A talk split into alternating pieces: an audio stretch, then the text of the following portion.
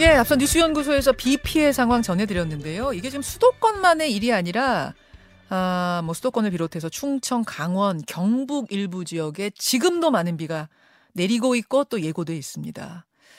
이번 집중호우 기상 관측 사상 최악입니다. 예, 최악입니다. 일일 강수량하고 그 1시간당 강수량 모두 기록을 경신했는데요. 아니 여름 장마 다 끝난 줄 알았고 가을 장마 오기엔 아직 멀었고 그러면 대체 이 비의 정체는 뭔가? 언제까지 올 건가? 얼마만큼 올 건가? 짚어봐야겠습니다. 한국기상산업협회 김승배 본부장 연결을 해보죠. 어, 본부장님 나와 계세요. 네, 안녕하십니까. 네, 비가 많이 왔습니다. 아유, 참 이게 뭐, 뭐 뭐라고 지금 인사를 드려야 될지도 모를 네. 정도로 최악의 비 피해인데 네. 그제 밤에 네. 서울 동작구에는 1시간당 140mm가 네. 왔다면서요. 그렇, 그렇습니다. 이게 저는 예, 수치로만 들어서는 감이 잘 안 오는데 이게 어느 정도입니까? 우리가 집중호우라는 용어를 쓰잖아요. 예. 이게 그 학문적 정의는 아니지만 집중호우가 도대체 어, 느 정도 비가 오는 걸 집중호우라고 하냐? 한 시간에 30mm 이상 내리는 비를 집중호우라고 합니다. 아, 그런데 140mm 어마어마하죠. 한 50mm만 내려도 차창 유리 그 윈도우 브러쉬를 가동을 해도 네. 그 앞이 시야가 안 보일 정도로 음, 양동이로 쏟아붓듯 내리는 비입니다. 예. 140mm면 많은 비가 내렸고요. 시멘트, 콘크리트로 덮인 이 도시에서 이 정도 비가 내리면 예. 어딘가 땅으로 스며들지 못하고 한 곳으로 모일 수밖에 없죠. 어. 넘칠 수밖에 없습니다. 아무리 거대한 하수 시설을 해놔도 아, 거대하게는 못 해놓잖아요. 그렇죠. 아, 듣기에 아마 그 강남 지역에 시간당 한 85mm 비가 내리는 그런 기상 조건으로 뭐그 배수관 그때 예. 배수관이 됐다고 그래요. 음, 그러면 넘칠 수밖에 없는 거죠. 넘칠 수밖에 없는. 네. 그러니까 같은 비가 오더라도 콘크리트가 덮인 도심에 내리느냐 네, 네. 아니면은 뭐 산에 시골에 네. 내리느냐에 따라 또 다르군요. 그게 흡수되는. 그렇습니다. 바, 바다에는 하루에 1000mm 내려도 다 받아주니까 아, 그렇죠. 별 이상이 없는데 도시는 시간당 140mm를 받아줄 수가 없는 그런 예. 시스템입니다. 네. 예, 기상 관측 사상 음. 이렇게 많은 비가 온 적이 없는데 어떤 분들은 아니 뭐 전에 우면산 때도 오고 많이 오지 네, 않았어 네, 이러시지만 이번에는 네, 네. 시간당으로 보면 네, 이런. 기록이 없다면서요. 네, 그렇습니다. 네. 자 이번 폭우의 특징을 좀 보면은요. 네. 어떤 곳은 비가 많이 오고 어떤 곳은 네. 안 오고. 근데 그게 네. 네. 아 뭐라고 해야 되나요? 굉장히 어 바로 옆에. 지역인데도 네. 차이가 날 정도였어요.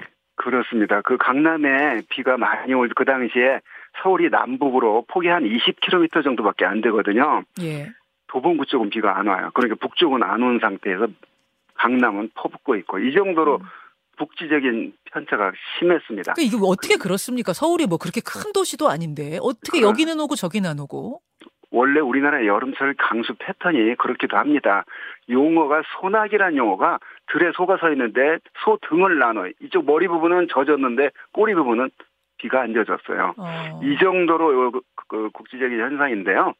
그런 발생 어, 빈도나 그 강도가 과거보다 세진 거죠. 음. 원래 우리나라 여름철 비 강수 패턴이 이러는데 네. 그, 그게 이제 기후 변화로 저- 지구를 덮고 있는 공기가 따뜻해지기 때문에 그 안에 포함할 수 있는 수증기의 양은 어, 더 늘어나는 거고 그 수증기가 진짜 조화를 부리는 거죠. 음. 저희가 기로. 지금 유튜브와 레인보우로 네. 그 비가 쏟아부을 당시 그러니까 8일 네. 밤 9시 30분에 이 기상도를 보여드리고 있는데 네네네.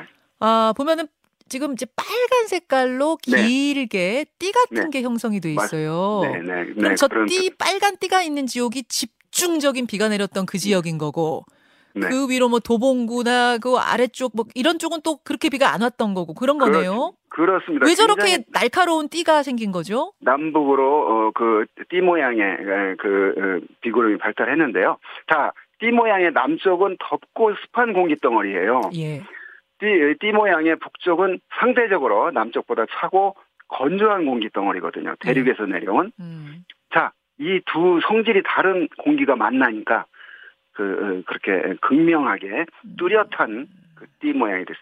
태풍도 강하고 힘을 가지고 있으면 태풍 눈이 뚜렷이 보이거든요. 아. 자, 이렇게 펑퍼짐하게 퍼지는 그 배- 어, 비구름이 아닌 예. 그 강한 성질이 다른 공기끼리 부딪히니까 그 어. 정체 전선이 형성이 됐고 그 그런 형태로 지금 우리가 보고 있는 저도 그렇게 강한 빨간 띠, 띠그룹이 거의 8일과 9일 음. 어제 밤까지 지금은 좀 내려갔거든요. 그 강한 빨간 비구름대가 어, 예, 예, 예. 어디로 내려가냐면 충청도 쪽으로 내려갔습니다. 내려왔어요. 이제, 네, 오늘 음. 서울 경기는 좀 어, 소강 상태.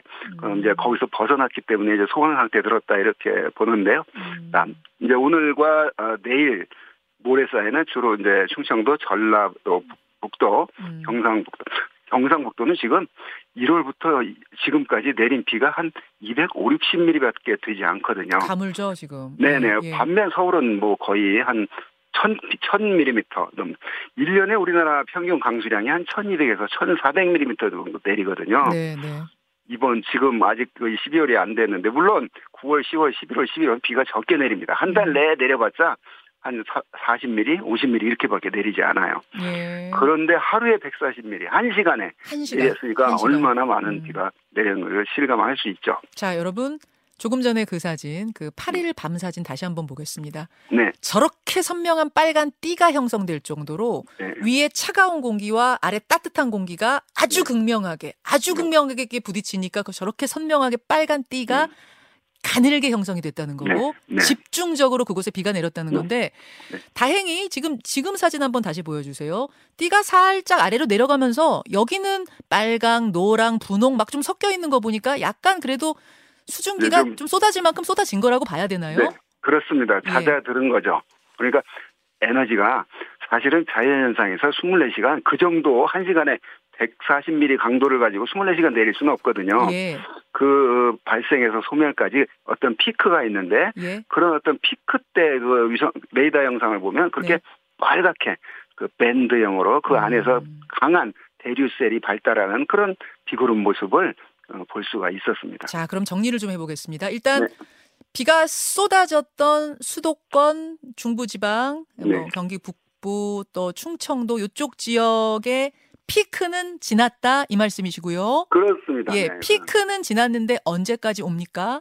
네, 그 서울, 경기, 강원, 영서 피크는 지났는데 에, 지금 남쪽으로 내려갔거든요. 네, 그래서 오늘 오후와 내일 사이는 서울, 경기는 이렇게 소강 상태 될 겁니다. 예, 대신 그 강한 또 그 띠 모양의 비구름들이 어 8일 저녁 같이 그 정도 강하지는 않지만 네, 충청도와 경상북도 음. 어, 산간 쪽에 걸쳐 있으면서 이쪽에 많은 것은 오늘과 내일 사이 300mm 이상 예상 어이구. 내리는 곳도 있을 것으로 보이기 때문에 예, 예, 어, 서울 경기보다는 양적으로는 분명히 적지만 예.